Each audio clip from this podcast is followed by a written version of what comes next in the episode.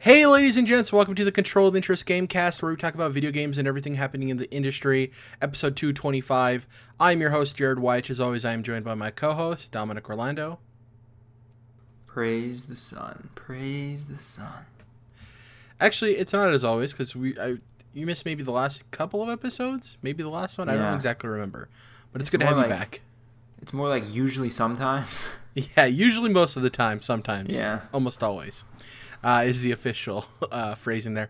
Uh, yeah, we have a bit of news to cover. A lot of Jeff Grubb stuff. This is the Jeff Grubb Spectacular. Obviously the writer over VentureBeat, who is responsible for a lot of rumors and reports and stuff. If you're familiar with the sports world, he's the Adam Schefter or the Woj Bomb of uh, the gaming world right now, at least this year so far. Been having a lot of stuff come out. Uh, all he doesn't really report stuff until he has, unless he has concrete information. It's weird, Dom. It's like he's a, a a respected journalist who takes his job seriously, which is good to see. You know, we have the Jason Schreiers of the world, but it's good to see some other people rising to the top, which is cool. Um, yeah, got quite a bit of news to get to. I guess we'll start with some bummer news in the Quickie News Rundown, Dom. I hate to say it because I know you've been looking forward to this game. Deathloop was officially announced to have a delay. It was originally intended to release last year, and then it got pushed to May twenty-first of this year, and now it's been pushed to September fourteenth, twenty twenty-one, a week before my birthday. Um, as someone who was interested in this game, how do you feel about the delay, Dom, and you know, in relation to all the other delays we're getting this year as well? Yeah, I mean, it's a bummer, right? I was, I was looking forward to it, but um, it's also not a surprise. I think uh, that's kind of what a lot of people have said, that, you know, this is where we're going to see most of the COVID delays. You know, a, it's kind of like a, a staggered reaction to it, where like the impact of having to work remotely, um, you know, it's kind of kind of hit some months after the fact. And I think this is probably the case here, where maybe, you know, in, in a world without a pandemic, that, you know, this doesn't happen, and it maybe even had already come out at this point. Who knows? But uh, yeah, whatever they need, I guess, you know, take take your time. And some interesting comments from Jeff Grubb, uh, VentureBeat, as I mentioned, Imran Khan of FanBite, and some other people on Twitter were saying that the thing people need to keep in mind is these delays aren't an issue of work from home specifically. They're an issue of work from home in a pandemic, which I think people need to understand the difference there. Like if, you know, studios move to a work from home culture, uh, that wouldn't really affect development as much as everything on top of that with the pandemic, right? Not being able to go places, being having to quarantine, all that stuff. So it's uh, not the first delay we got this year. Probably won't be the last. Um, I hope it makes twenty twenty-one, because I could easily see this game getting pushed again.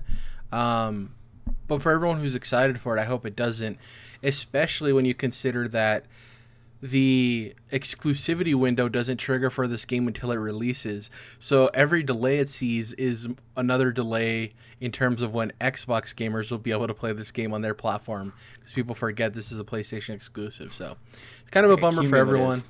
Delay, yeah. Yeah. The year of backlog, the year of the backlog is what it seems so far, and it'll probably continue. Um, Clear it's nice to see. It's not nice to see a delay, but it's nice to see a delay that isn't from Warner Brothers Games, because W B Games has been the one on the forefront with uh, Gotham Knights and uh, Hogwarts Legacy and all of their titles. Next up, speaking of Xbox, we got to, this was actually covered uh, or t- came out like a week and a half ago, but we didn't do a show last week because some stuff came up. M L B The Show twenty-one, Dom, is not only coming to Xbox, which you already knew, it's launching into Xbox Game Pass, which is pretty wild. Uh, there's a lot of conjecture over this happening. Um, one thing to keep in mind is the game is being published by the Major League Baseball publishing house on the platform, which kind of clarifies how this is possible. Um, but neither of us were able to react to this when it happened. How do you feel about this, uh, you know, PlayStation first-party developed game launching into Xbox Game Pass, Dom? I mean, it's weird, right? It's it feels weird, but I don't.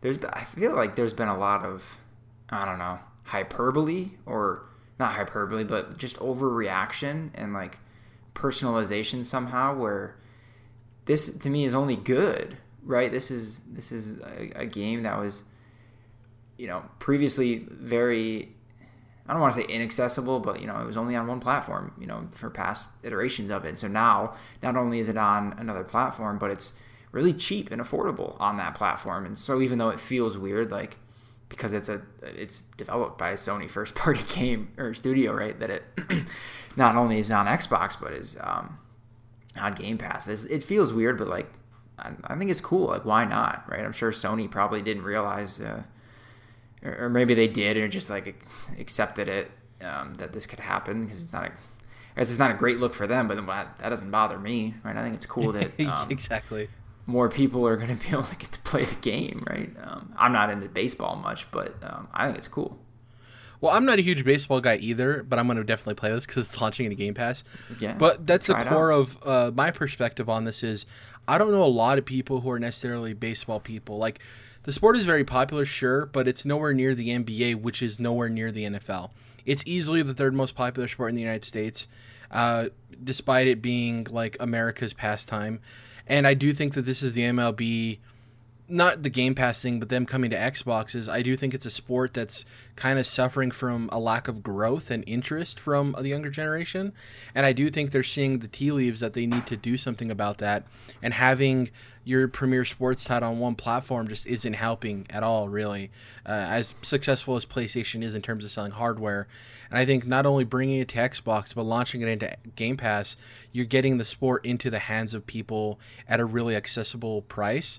And you're going to f- likely find people who fall in love with baseball or re-fall in love with baseball after not being interested in it. And I, I think it's a good move for the sport itself.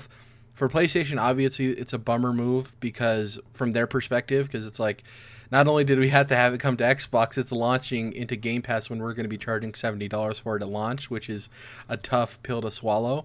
Um, but for everyone else, it's it's awesome uh, because PlayStation gamers, they have to get incentivized somehow to show why are we paying seventy dollars for this and what makes us playing on PlayStation better? And I'm assuming there will probably be some D L C or other content that isn't detrimental to the experience, right, that's offered on PlayStation in some capacity. For Xbox, they finally get a premier baseball game again. For the sport of baseball, they have people trying it out and maybe falling in love with the sport. And for baseball fans themselves, they have options on where to play the game or and how to purchase it. So I think it's huge. I think it's cool. Yeah, that's it's, a good perspective of... Uh, I hadn't really thought about that yet from the M L B's perspective. Not just, obviously they always want to be bigger, but especially because, yeah, they've kind of been, I don't know if it's shrinking, but you're right, like baseball has uh, been waning in popularity somewhat. Um, so I, that that's definitely got to, like, this is like an easy opportunity for them, like something they can do to, like, yeah, get baseball to the front of more people's minds. Yeah, and you think about, like, not only are there people out there that are like, I like baseball, but not enough to pay seventy dollars for a new game. Right. And then you put into Game Pass, it's like, oh, I have Game Pass, I'm going to check it out, you know, and who knows what happens there. And then you maybe get them into the microtransaction parts, which brings in money as well, and it all works out for everyone. So um, it's funny that we we often talked about, you know, will Game Pass ever come to PlayStation, what'll happen there, and now we're seeing, for the first time, a PlayStation game on, on an Xbox console via Xbox Game Pass. It's so funny. Um, but like I said, it is awesome.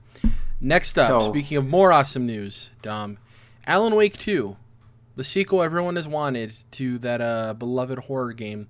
According to Jeff Grubb, and this starts our Jeff Grubb rundown, uh, according to him, Remedy's project that they're working on with uh, with Epic Games, I don't know if you remember, Dom, we had talked about how they formed like a collaboration partnership with Epic Games to like publish their next couple of games or whatever.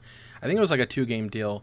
Um They did it with them, they did it with Playdead, and they did it with another studio who I can't remember off the top of my head. But apparently one of the games they're working on is a sequel to the cult classic horror title Alan Wake. Um, I'm stoked about this. Obviously, I want Control two as soon as possible as well because I love Control, but I've wanted them to return to the world of Alan Wake. We had it teased in Quantum Break and referenced. We had it uh, referenced in the, the last D L C for Control. Uh, so it's dope to see this. Uh, what does Alan Wake two being in development do for you, Dom? I didn't I didn't hear this um, until just now. Um, oh, wow. This is great. I feel like I'm that, that guy from that meme who's like in the club and then Osama bin Laden was killed and all of a sudden I'm super hyped or whatever. Um, that reference might not make sense if you don't know what I'm talking about, but no, this is this is great news. Um, the the first one was excellent. I absolutely adored it. Um, and yeah, I really like Control too, but like I also just got done playing Control, so like if I got to choose which you know which I want next, I'd be like, you know, set me up with Alan Wake two. My my friends at Remedy. I'm pumped. I, man, I'm so excited. Great. I'm interested to see where like they take a modern horror game, especially with the tech that they're able to throw into Control, and I'm just fascinated at what they could do with uh, a second Alan Wake. And uh, you know, this is probably the only way this game would happen, unfortunately, because we've seen Remedy make great games and they don't particularly sell well. Um, just as a I don't know a problem they've had. And then partnering with Epic Games kind of is a, kind of gives them that cushion to be able to tackle this. It's something we've talked about with Xbox acquiring studios and even PlayStation acquiring Insomniac. Is like, yeah, it sucks that these studios are no longer independent, but that financial support they have allows them to tackle projects that they want to, uh, especially with like Xbox Game Pass, right? We talked about that, where these teams can work on smaller projects like Grounded uh, that aren't going to sell through the roof, but allow them to release their creative juices into the world in some capacity. So Alan Wake two, I can't wait. Hopefully it's sooner than later, but I'm still thinking like twenty twenty-three at the earliest, but who knows? We'll see. Let's get to the first of our two big stories, Dom. E three is returning. In some capacity, anyways. So this is from various sources. The event is returning as the Electronic Entertainment Experience. If you're like, that's what I assumed E three stood for. It used to stand for the Electronic Entertainment Expo.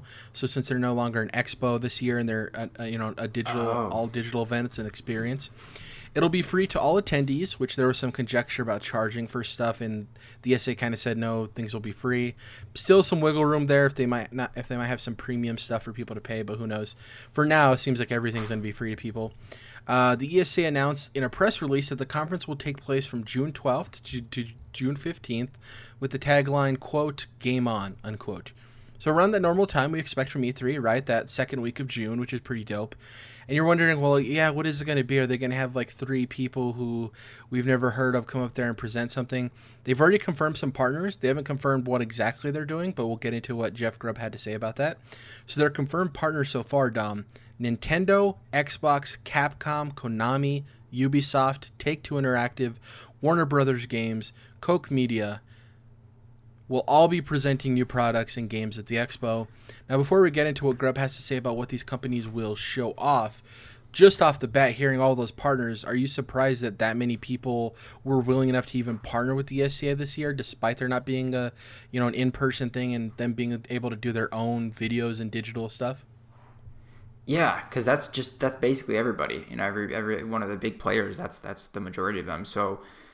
Yeah, I'm curious to see like what exactly is this going to look like? Because what's the incentive? Like, why would you know why would Nintendo bother being a part of this? They could do whatever they wanted. Yeah, so I, so someone like Nintendo could do their own entire you know presentation, their own directive, whatever scope they wanted at the same time, or you know during the same week. Um, there, I, I'm curious to see like what's the motivation for you know these big publishers and, and players to. to be a part of this. So uh, yeah, it's it's interesting. I want, I'm, I'm anxious to hear more about it. Well, and I'm curious because I haven't actually gone through the analytics and looked at stuff, but I wonder if, you know, we talk about, oh yeah, well, PlayStation, Nintendo, Microsoft can do whatever they want at any point during the year because they'll have eyes on them. And we assume people like Ubisoft or even Take-Two could do the same thing and get eyes on them. But I wonder if most people were wrong in that assumption, and these publishers saw that, you know, outside of Microsoft, uh, Nintendo, and Sony, that like, yeah, we got a good number of eyes, but it's nowhere near the traffic we see for E three. And I wonder if they saw like, a, it was kind of a, kind of a mishmash and trouble, kind of setting up our own schedule and setting a date. Yeah, we can make the video ourselves, but all of the other stuff that goes into marketing the event and all of that, and it might be easier just to like attach ourselves to something else on top of the fact, like I just said, maybe they do do get more traffic for E three, and despite them being in the news cycle for like eight hours until the next event comes up, maybe that's a good trade-off when you lose traffic, even though you own it for like more more days, right? Who knows? We don't know the analytics behind that. But the fact that they have this many people tells me that there's some reason why they would partner with them. And I doubt the yeah. E S A strong-armed them into this. Um, yeah. I just wonder if it's so, an analytics-driven thing where they were like, yeah, last year was need to do our own thing, but there was so many other ramifications we don't think about that it might just be easier to attach yourself to this wagon. And I'd be curious, though, specifically what, what the E S A brings to the table, because even with that, you could still do something this same week. You could still, you know, imitate that same exact thing, except what? There's not an E three logo on your presentation, or you, yeah. someone has to, to use a different link to get there. You know, like what if, if Sony does a state of play that's really big, you know, the, the day after Xbox has a presentation, just because Sony wasn't a part of E three proper, like, you know, what what does that mean? That's what I'm not understanding, I guess, from, I want to, I'm yeah. curious to see what it, what it looks like and what it means. Well, and that's a tough thing because it's like a chicken and egg thing of like, do people get interested in E three because it's named E three and they know everybody's going to be there? Or do they get interested because everybody's going to be there, but it just so happens to be labeled E three, and then that's what builds the anticipation for E three, right? And I think it's probably a little bit of column A and column B. Most people know what E three is in terms of gamers who are going to watch it to begin with, right? Like, they know what E three is. It's a week-long event where you see a bunch of presentations. And, yeah, Microsoft or Nintendo can put their presentation in that week, but it's not, like, grouped up, so you don't know necessarily if they're both going to be in the same week, right?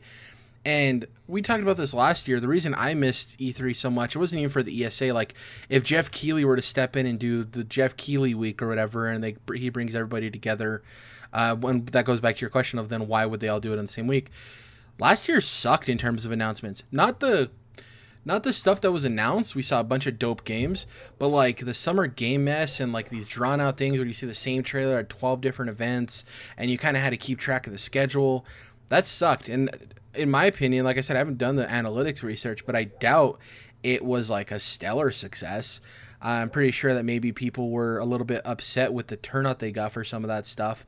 Um, and I think at the end of the day, people maybe just want to group up because it's easier.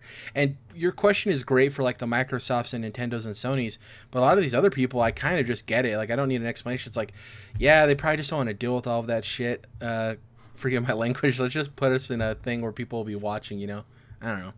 All right. And of course it's good for the smaller studio. Like that's the that's the other thing here that and that we don't always yeah, we don't always consider too, kind of selfishly, but um, yeah, some smaller games that can get, you know, wedged into, you know, a Microsoft presentation, for example, and all of a sudden they're getting some visibility they might not have otherwise, right? So that's that's the other part that uh, makes sense. But like that's kind of a separate, I guess, conversation, but yeah. Your question was on the right track, though, Dom, because I have a follow-up here. So this is all information from Jeff Grubb, the first one being, according to Jeff Grubb, many companies were planning to hold their summer media presentations during the second week of June with or without the E three branding, according to right. a source familiar with the plans.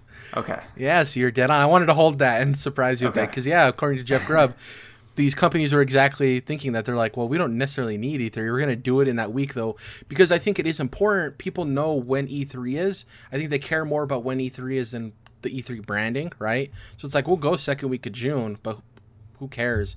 And if the E S A is holding it and doing all the marketing and all of that stuff, and it's like, if we're doing it that week anyways, let's just attach ourselves to that.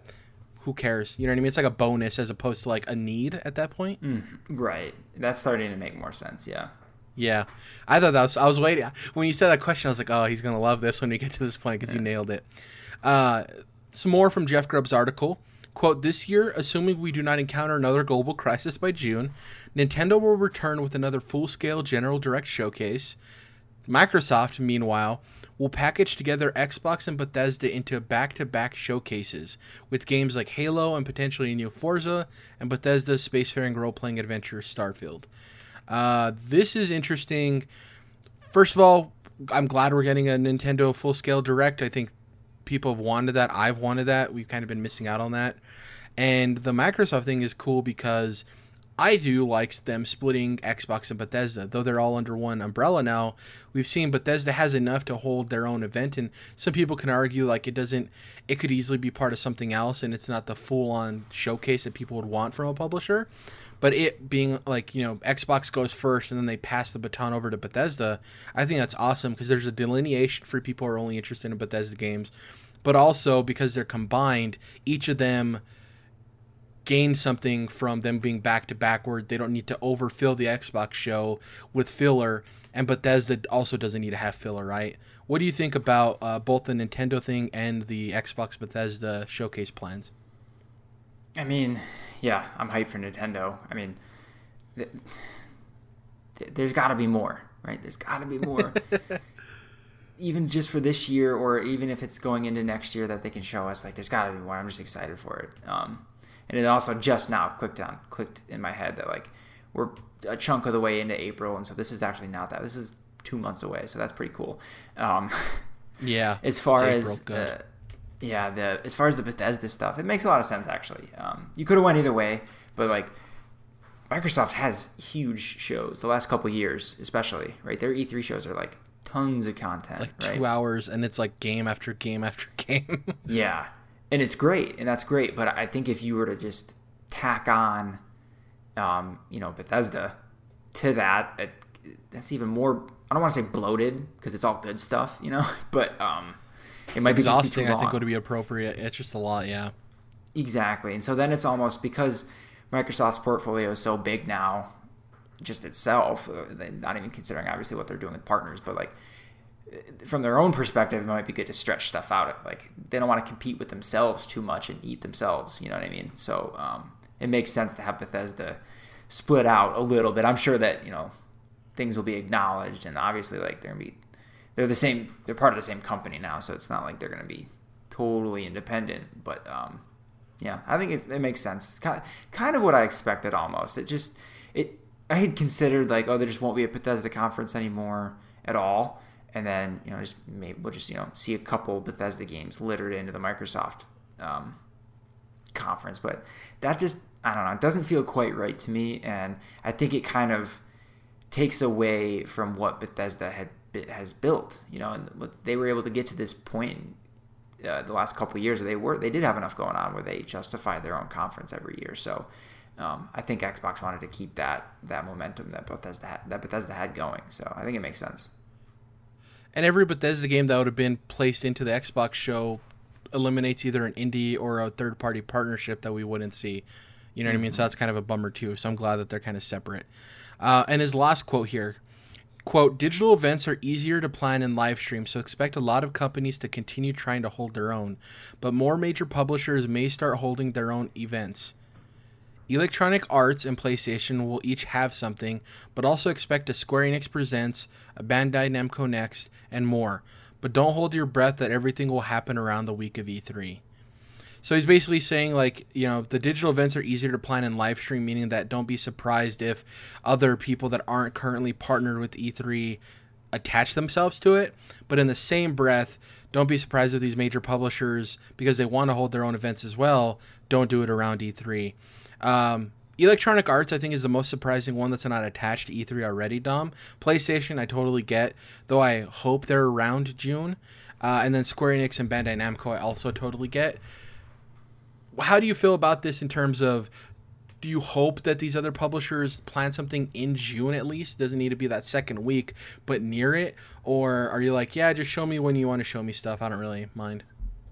Yeah, obviously, like, I, I want to see more from Sony. Like, I, I hope they do a big old state of play, you know, the first week of June, the last week of June, you know, middle of May. I don't, you know, whatever. Um, I just want it, right? I want to, I want to see more about, you know, Ragnarok and uh, uh, Forbidden West and, and so on, right? So, like, I, it, it's cool. Like, I get, like, it's fun, like, E three week, and, like, that's exciting. Um, I'm into that. Like, so if, you know, I'd, it'd be cooler if they were, like, in some kind of proximity to that, to that. But if it isn't, you know, I, I'll survive, I guess. I just want, to me, what matters most is uh, seeing what they have going on. Yeah, PlayStation I'm not too worried about because, like, they're, most of their state of plays have been pretty good and they know what they're doing. The Electronic Arts thing is, like, I don't know if most people are going to want to tune in to, like, mm-hmm. a thing when they know that majority of it's going to be sports games they're not interested in. That's an event where people will just wait till afterwards and watch the V O Ds on YouTube, right?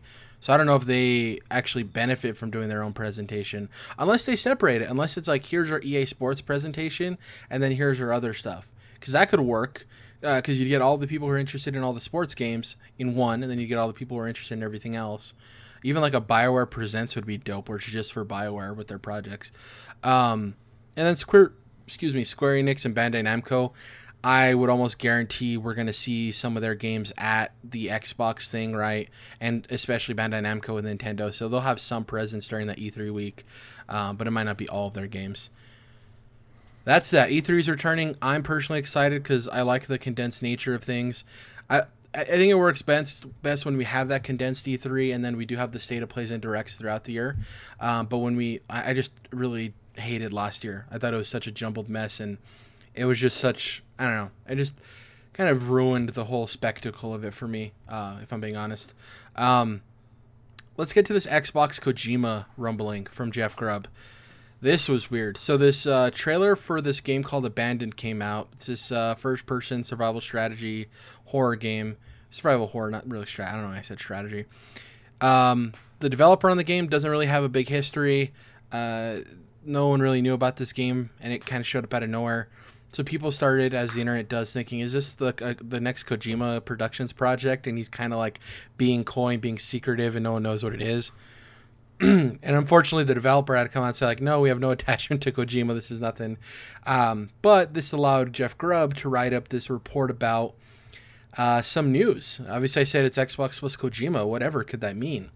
Well, according to Jeff Grubb, there are currently discussions between Xbox, Microsoft, and Hideo, Hideo Kojima when it comes to publishing the next game release from Kojima Productions. Here's what Jeff revealed. One, Kojima is in talks with Microsoft about publishing his next game, according to a source familiar with the matter. Two, yes, that statue on Phil Spencer's shelf was referencing a potential deal with the legendary developer. I don't know if you remember, Don, we talked about the latest like thing that Phil did, yeah. where there was the uh, Lumens guy behind him on his shelf, and people were like, is that like a tease that Death Stranding's coming to Game Pass? Because that had, it was near when like Death Stranding had recently gone to P C, uh, so that's pretty cool. Uh, three, I cannot confirm if Xbox closed the deal yet, but my understanding is that Kojima is the focus of a Microsoft plan to leverage Japanese talent.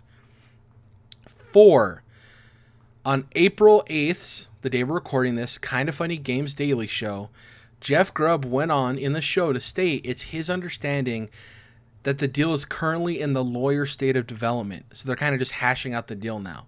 Now, obviously, things can turn sideways. Lawyers don't agree. Deal's not finalized.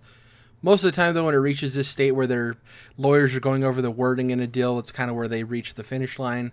Um, I want to tackle these one by one, Dom, and talk about them individually, these points that he brought up. So first, Kojima is in talks with Microsoft about publishing his next game, according to a source familiar with the matter. The interesting thing about his next game is we recently had one of the creative leads at Kojima Productions tease that the reveal of that next game is soon, right? Uh, I think he was like the lead art director or something. I don't remember his name specifically. Um, I guess what I want you to give your opinion on here, Dom, is like, A, do you, is it is it uh, surprising that Kojima's talking to Microsoft? And B, what do you think this means for Sony's relationship with him in terms of, wouldn't it be most obvious that he just works with them again after Death Stranding? Uh, I mean, I guess, but but why not? You know, like, why not make a game for Xbox too? Maybe maybe they offered something uh, that was a little better. I don't know. No, no a larger check, perhaps. Exactly, right? And not to say that, and maybe Sony would probably would have matched it even, and that doesn't, you know, like, just felt like working with a different publisher, whatever they're, you know what I mean? Um, whatever the reason, um, and maybe there's something specific about, you know, the Series X or something he was wanted to take advantage of. You know, you never know. Um, but no, I think it's, this is cool. This is great. Um, it, I remember when we first heard about um, Kojima Productions like being formed, it was like a point of clarification. Like, oh, well, this isn't a Sony first-party studio though. Sony's, you know, Uh, publishing this this one game, and they're like putting some money into it or whatever, but they don't own this studio, and um, you know, Kojima wanted to remain independent, and to me it makes a lot of sense to not get too tied to one publisher, to be honest, like, because I joked with you and, and Chris about like, well, Death Stranding two exclusive to Xbox, but I really doubt that, to be totally honest. I'm guessing this is a brand new I P, and that's, yeah. I, that's probably part of what he wanted, like, I want to do something new, and maybe Sony wanted Death Stranding two more, you know, and Xbox was like, oh, yeah, do something new. Heck yeah, bring it here. Like, we got you, you know. Um, I think and it's something also like assuming, that. Like, he has a lot of leverage. Yeah, for sure. Like, not attaching yourself, you can hear the bidders, right, and choose which one has the highest offer, best offer. Right. And because of his legacy, we're also assuming that everything went well with PlayStation. We don't know that. I'm not saying it was dire or bad, but we don't know if Death Stranding performed they, the way they wanted based on how much they invested in it. Like, we don't know exactly what happened.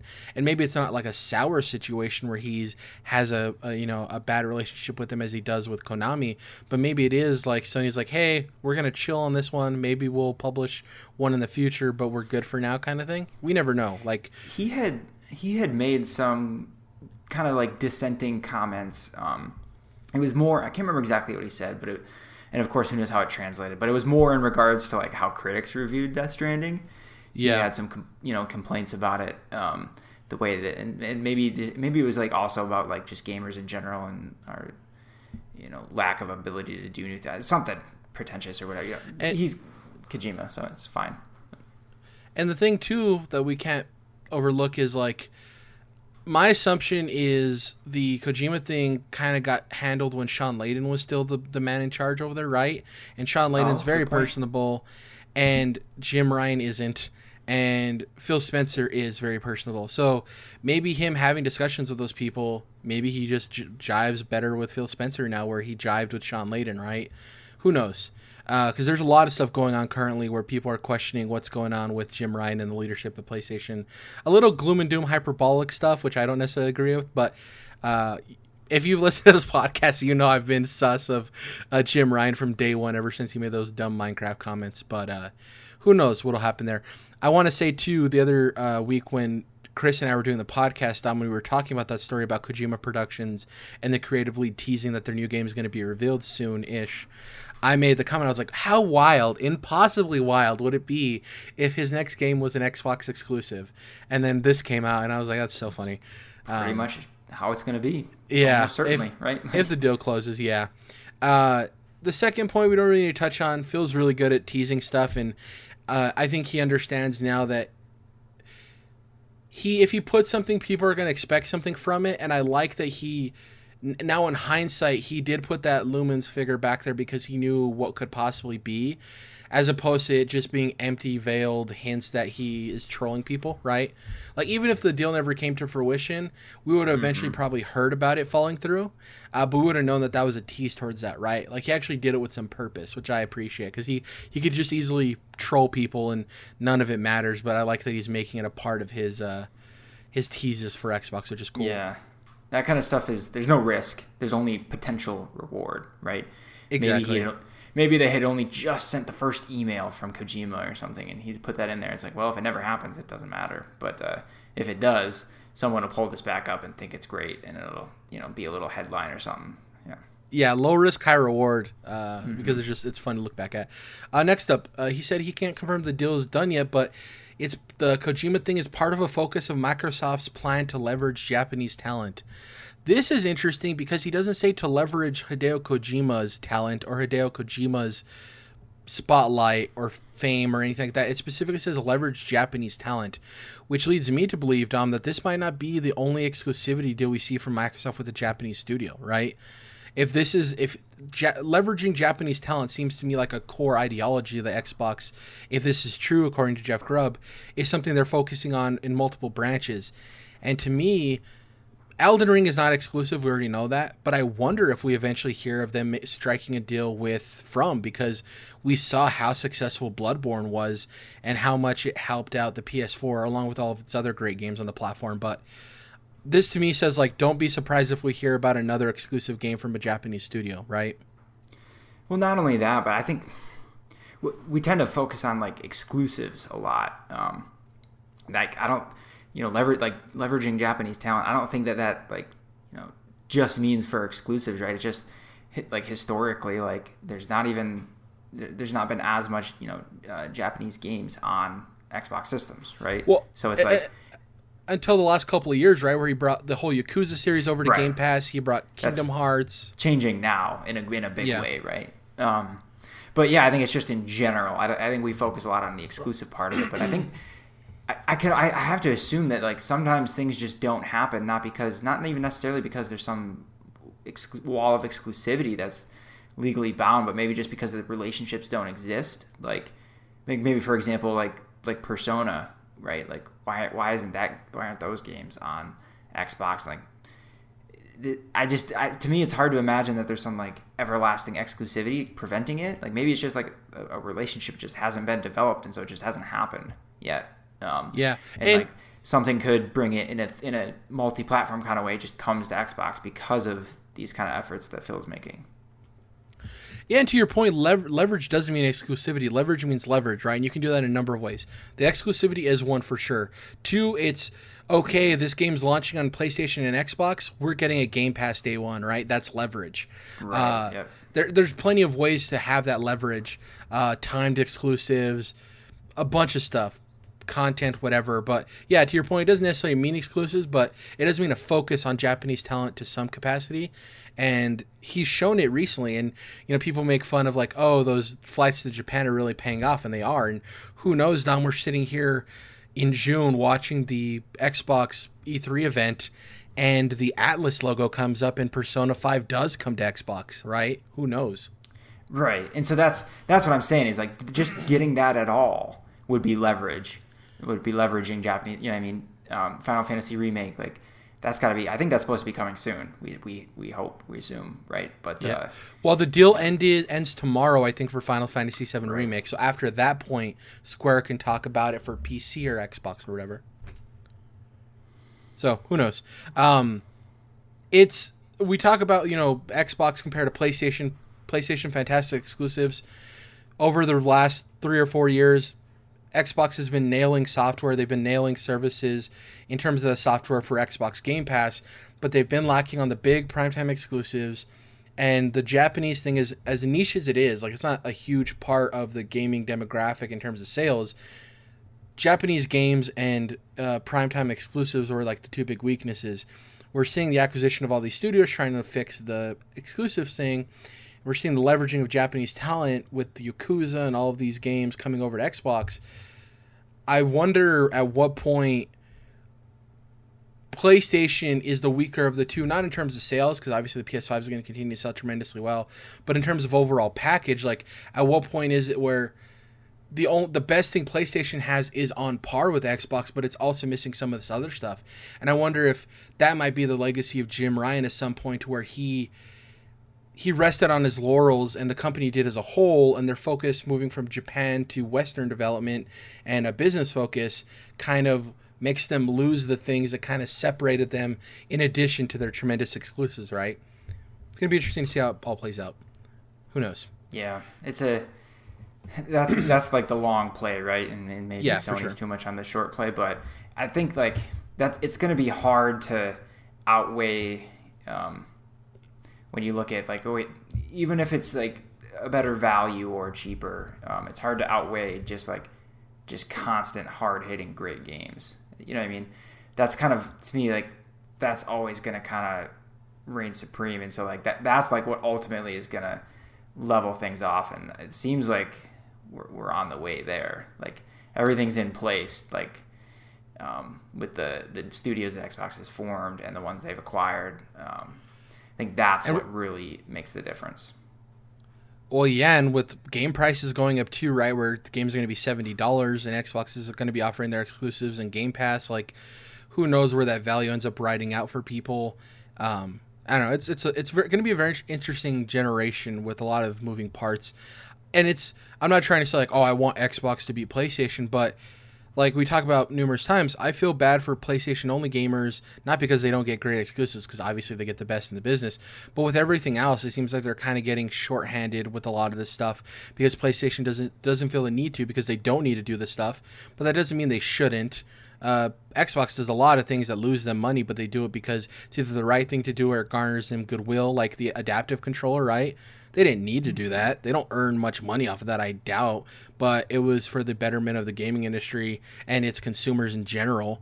And I just wish PlayStation did more of that stuff, because uh, I think people who own the console deserve those type of things. That's the bummer. So we'll see what happens.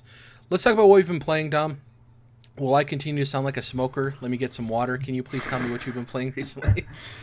So it's all it's it's still only been Dark Souls two, man. I, I wow, still, still. Um, it's been great fun. I can add now because I finally um, this was the first time I've gone through the D L C. Um, and it was excellent. It was, for one, probably the hardest, maybe the hardest or close to the hardest From Software content that exists. Um, Who's the final boss uh, in the D L C? I don't remember if I played that D L C.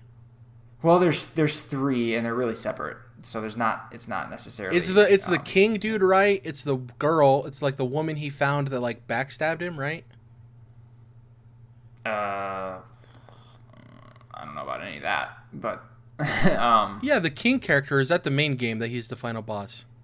Yeah, like King Vendrick is in the main game. Um, he and comes the woman, the the main female boss is the girl. Like he got with her, and then she like kind of stabbed him in the back because he found out that she was part of Manus, right? And then that's the main game. Yeah. Yeah. yeah okay. Okay.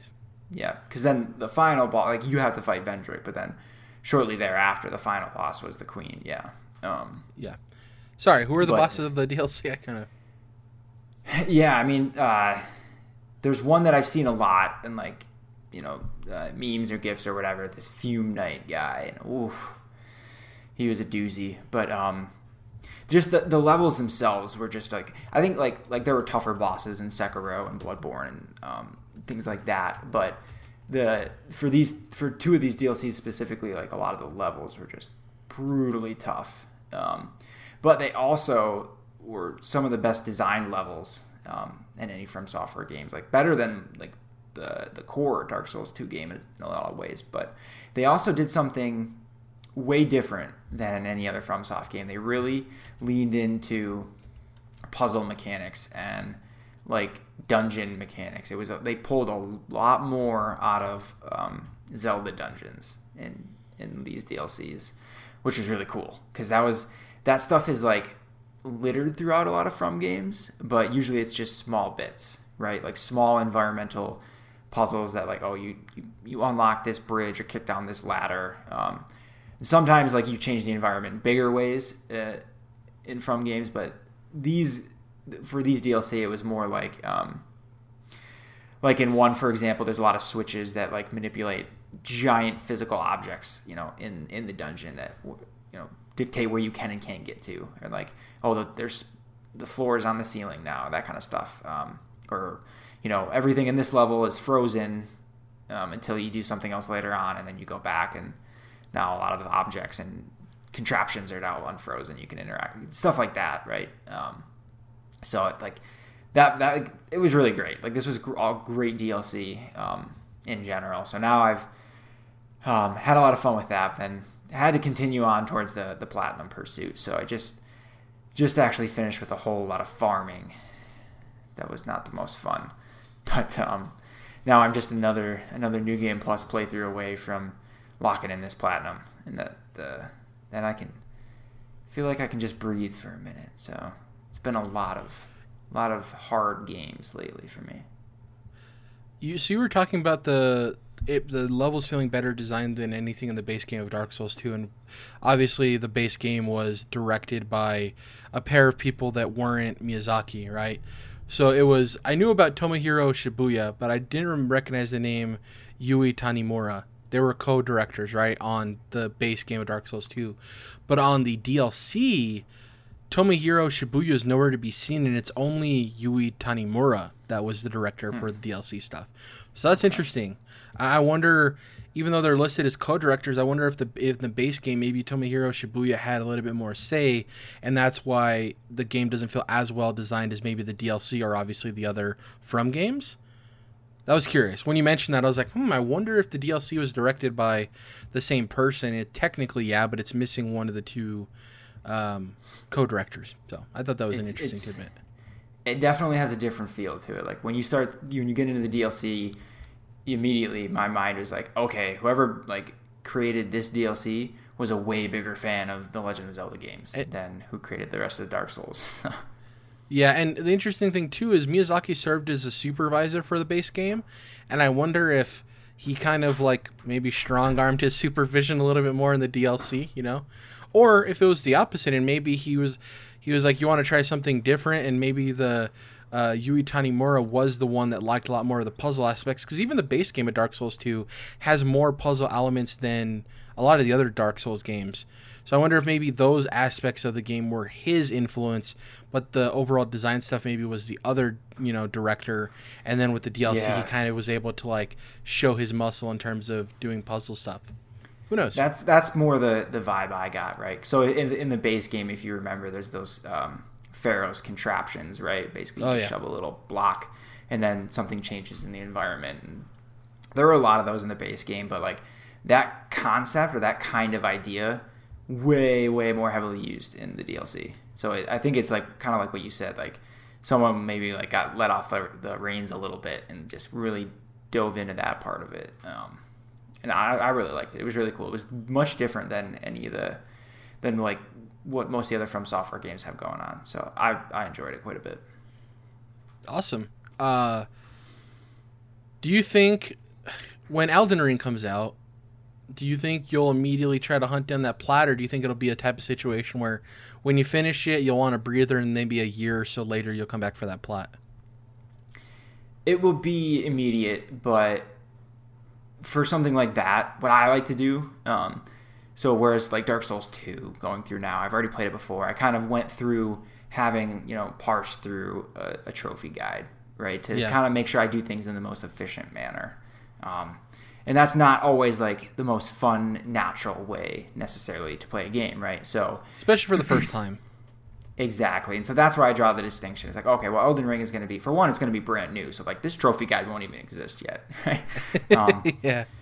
I mean, they get those out pretty quick, but not quick enough, right? So um, yeah, I, I, I'm going to definitely let the first playthrough be totally natural, whatever I'm feeling, you know, without much influence, figure things out on your own, or do like the kind of cool community thing where someone, you know, on forums or people like, oh, I did this and it worked out this way. And you're kind of learning stuff um, like in real time. Like that's always fun, but then after that, you know, once I'm into the second playthrough, then I'll, you know, take a more serious look at what, what trophies do I got left, how do we get them, and then we'll then we'll figure out how to get that platinum, because it will happen, but not not in like the most efficient manner possible that sometimes I take.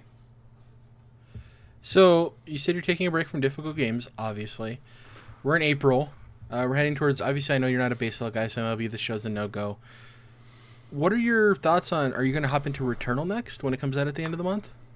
Ooh, yeah. So it's that. Um, I got a strong eye on that, see how that looks, because it's it's looked promising so far, but I'm not typically big on like the roguelite stuff. Um, so we'll see. I just want I just want to see some reviews for it um, and see some, you know, longer gameplay for that. But um, that's that's next on the list, especially as far as new stuff, because it's kind of sparse. But uh, plenty in the backlog still too. So. Uh, and what about? It's not this month. It's next month. Uh, what about uh, Resident Evil Village? That's May. Yeah, beginning yeah. of May. It's first week of May. Yeah, I'll be there uh, immediately for that. That without a question. I'm, awesome. I'm very, uh, very excited for that. That's like, I forgot all about it, but that's, you know, that's top of the list. Like I'm hype on that. Me too. In terms of what I've been playing, I recently hopped back into Apex Legends. I'm still playing Warzone and all the other stuff, but um, they recently announced that the next season of Apex Legends is going to feature a lot of Titanfall influence. I love mm-hmm. Titanfall one and two. Obviously, Apex Legends takes place in the same universe, um, but it doesn't have the tie-ins. It doesn't have the, you know, similar guns. It's kind of its own thing, existing in the world of Titanfall, and them announcing that it's going to have a huge influence of Titanfall. I'm like, we're probably not getting Titanfall three, if ever. Uh, so I'm, I kind of wanted to hop in, get familiar. So by the time uh, season nine starts in May, I'll be acclimated with the game again. I'm not stumbling around like an idiot. Uh, I will say, like, Apex Legends and Warzone are both fantastic. Hopping into Apex Legends, I forgot how fluid Uh, the movement is in that game. It just feels so good, and the the guns feel fantastic. But so they do they do as well in Call of Duty Warzone. It, it's just a different vibe, and they've had multiple maps, whereas Warzone's had the same map for a year, and that's kind of waiting on people. People are waiting for the next Warzone map, which is supposed to drop in, you know, weeks to months, um, and it's getting stale because people want something new. And people aren't necessarily wanting the Fortnite thing where like the map changes every thirty days, right? Or they add something new, but they want something more immediate than once a year. And Apex Legends has kind of found that sweet spot where every maybe five to six months, they either introduce a new map or they uh, retool like sections of the map. Um, so they found that nice middle ground there. And uh, yeah, having a blast with that. The other thing I've dipped my toes into, thanks to the power of Xbox Game Pass, Outriders. Obviously, oh, Outriders really? came out, Square Enix's new uh, games of service that isn't a games of service.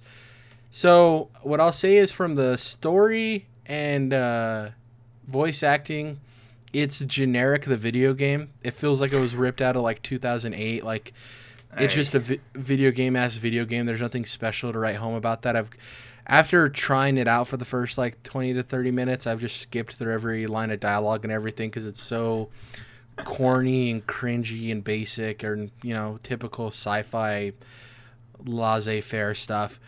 But, gameplay is... Huh? I was going to say, and then, but... Uh, the gameplay is fun. It's a fun game. Okay. The shooting mechanics are, are are good. I wouldn't say they're great, and I wouldn't say they're bad. Uh, they're they're good. Uh, the, the hook of the game is that you choose a class at the beginning. Uh, you know, one has to do with like sniping and turrets. Another one is like up close fire attacks. And um, in each of those classes, it's like, okay, the sniper class, obviously your range, the fire attack, you're kind of mid range. And there's another one where it's like shotguns in close range and you're melee killing people. Uh, you don't gain health back normally, like in most shooters, where if you wait a bit of time, your health automatically regenerates. You have to be active. So it's kind of like Bloodborne in that way, where it kind of rewards aggressive play. So like for the fire character, if you burn people to death, you gain health back that way, and every character has their own thing. Um, it's fun to play alone, which is always a thing I looked for in games of service titles, is if I feel fulfilled without playing with friends.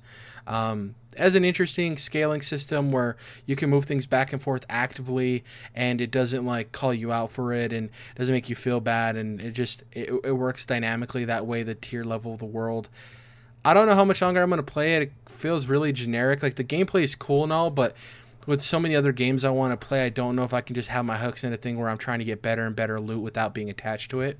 And I know you're saying, Jared, but you talk about Avengers all the time. It's like, yeah, Avengers has an Avengers skin on it. Like, I like playing right. with those characters. The voice acting is leaps and bounds better than Outriders. Yeah. You have some of the best voice actors in the industry. I'm guessing and the story is, too. Exactly. The single-player campaign, I would recommend anybody play that for the Avengers. Multiplayer, obviously there's some stuff going on there. But, like, it's just not enough for me. It's just not. Um, something like The Division... The gunplay is way better than Outriders, so even though I'm not fully invested in the world, I'd give that more of a chance. Whereas this is like, the story isn't really engaging, the gameplay is good, not great, and I don't have enough friends to be interested in this to justify it. Like, say I had a couple of friends, Dom, they're like, they have Game Pass, and okay, let's just play Outriders. I'd be down to play for, you know, at least a couple of weeks in terms of like, you know, a couple of nights a week, hopping in, having fun, just shooting stuff, killing stuff. Cool. I just don't have that, so there's not enough there for me to continue playing it. Is it a bad game? No. Is it a great game? No. It's just a game. And that's good for some times and some people and stuff. It's just like, I'm not looking for just a game to play. You know what I mean? As, as, I hope that doesn't sound as harsh as I feel it sounds, but uh, yeah.